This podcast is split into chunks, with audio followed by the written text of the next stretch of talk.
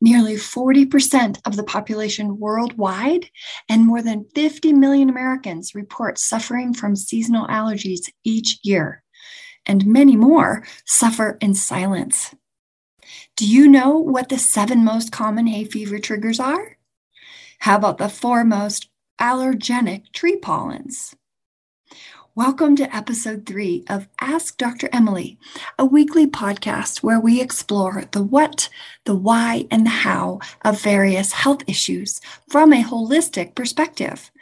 What is it? Why does it happen? And how do we treat it naturally?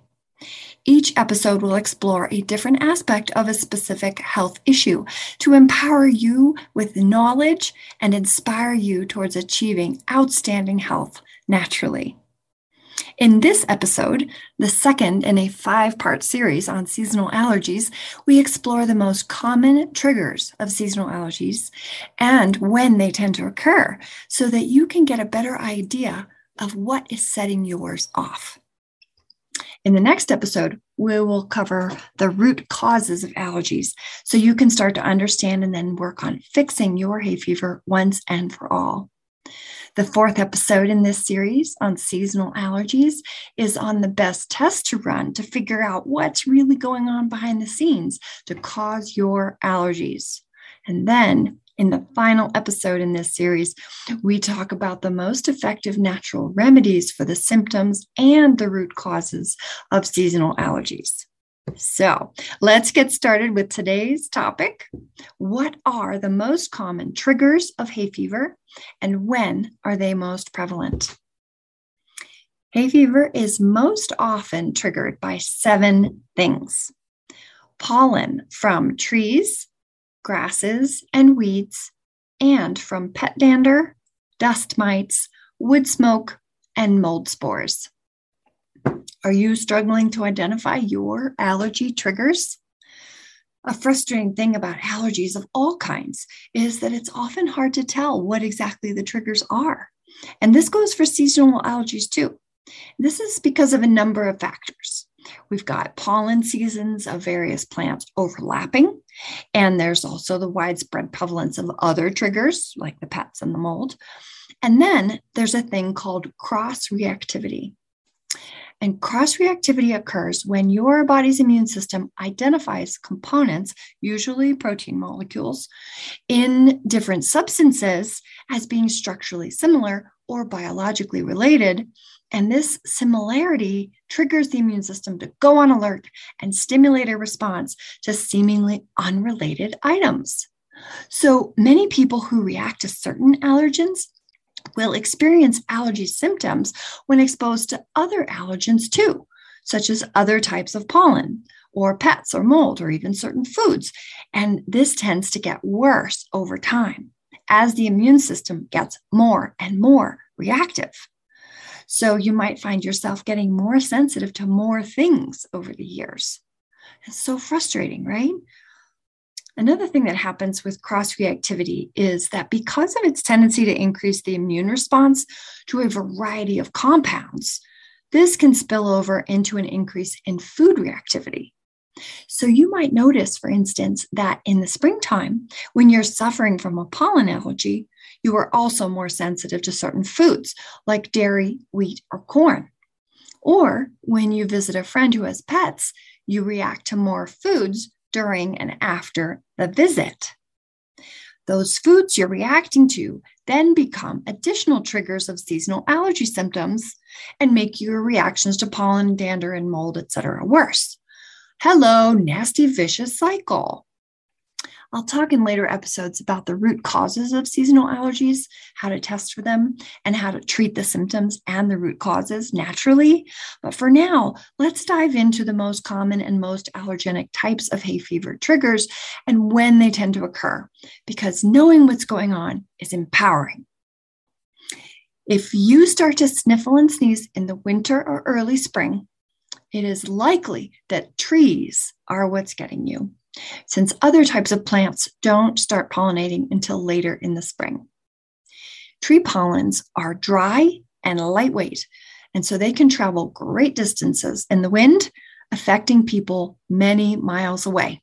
So just know that if you are suffering from tree pollen allergies, the culprit might not be in your immediate environment. Although, if there are allergenic trees near where you tend to spend time, you'll be more likely to react. The four most allergenic tree pollens are oak, juniper, mulberry, and palm. So let's look at each of those in a bit more detail. Oak trees are found throughout the Americas and in Europe, Asia, the West Indies, and parts of Africa. They pollinate in springtime and the pollen is moderately to severely allergenic. Positive skin prick tests from oak pollen have been reported in 29% of those tested, making it one of the leading causes of allergies worldwide. Juniper pollen is a very sticky pollen with a barbed molecular structure, and it is also very large and very buoyant, traveling on the wind for many miles around. And these factors all make it very allergenic. In fact, it is the most allergenic tree pollen there is. And especially for those of us living in the southwestern United States, juniper, also known as cedar or mountain cedar, is the worst trigger for allergy sufferers. It is unique in that it can trigger symptoms in people who have no other allergic tendencies.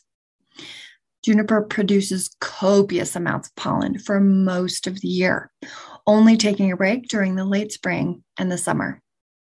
And with global climate change, their pollen production and length of pollination season is increasing as these trees attempt to adapt to and survive climate fluctuations. Yeesh.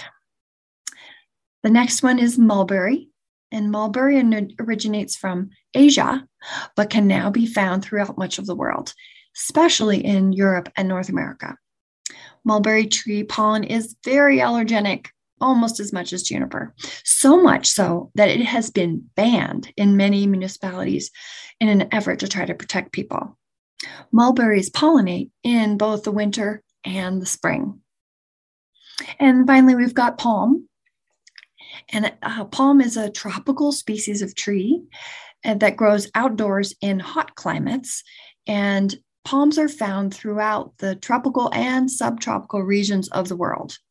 Outdoor palms may pollinate any time between the months of January and June, depending on what area they're located in. Tricky thing about palms is they're also grown as houseplants, and in the indoor environment, they can bloom any time of year although they do still tend mostly to pollinate from January to June. Something to note about palms it's the male palm plant that produces the most allergenic and the most uh, large amount, largest amount of pollen.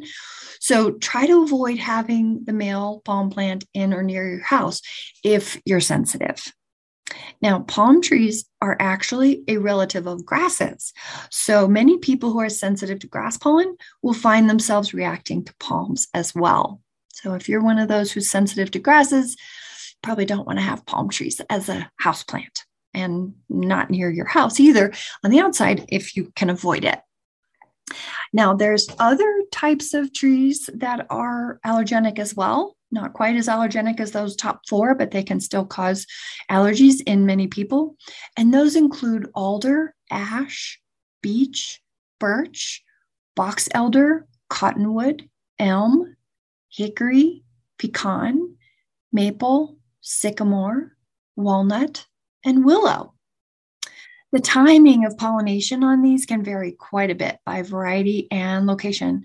So check your local local pollen reports um, when you start having allergies to try to pinpoint which plants are your foes. And that's something you can do with any type of pollen allergy. As soon as you start noticing symptoms, check the local pollen report, and that'll help you kind of narrow things down. Grass pollen is another common allergen, and it is most often pollinating in the late spring and also throughout the summer.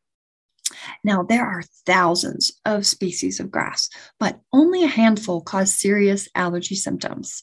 And those are Bermuda, Johnson, Kentucky bluegrass, orchard, rye, sweet vernal, and Timothy.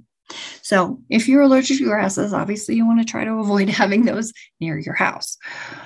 Next up is weeds, and weed pollens are incredibly prolific A single ragweed plant can produce up to a billion pollen grains in one growing season.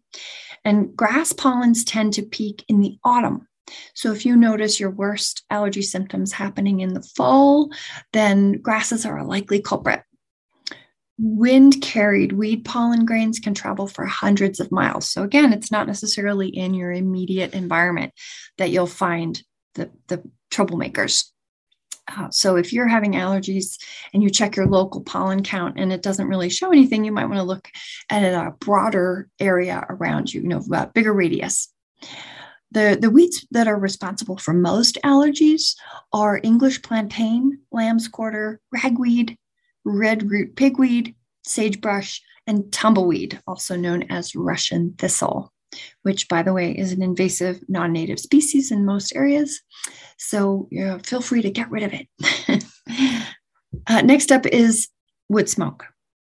And smoke from wood stoves and fireplaces is another very common trigger and also an aggravant of seasonal allergies. So, for, you know, for a lot of people, it may not be the primary trigger, but it can very often aggravate already existing seasonal allergies because of the particulates in the air.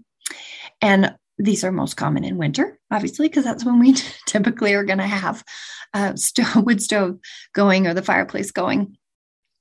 And um, finally, there's mold spores.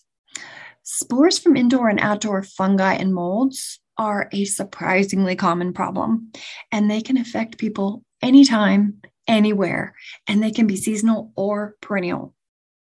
Now, mold is a huge topic all on its own, and it is a large and growing cause of many health problems, including, but uh, not entirely, uh, including but not uh, only allergies.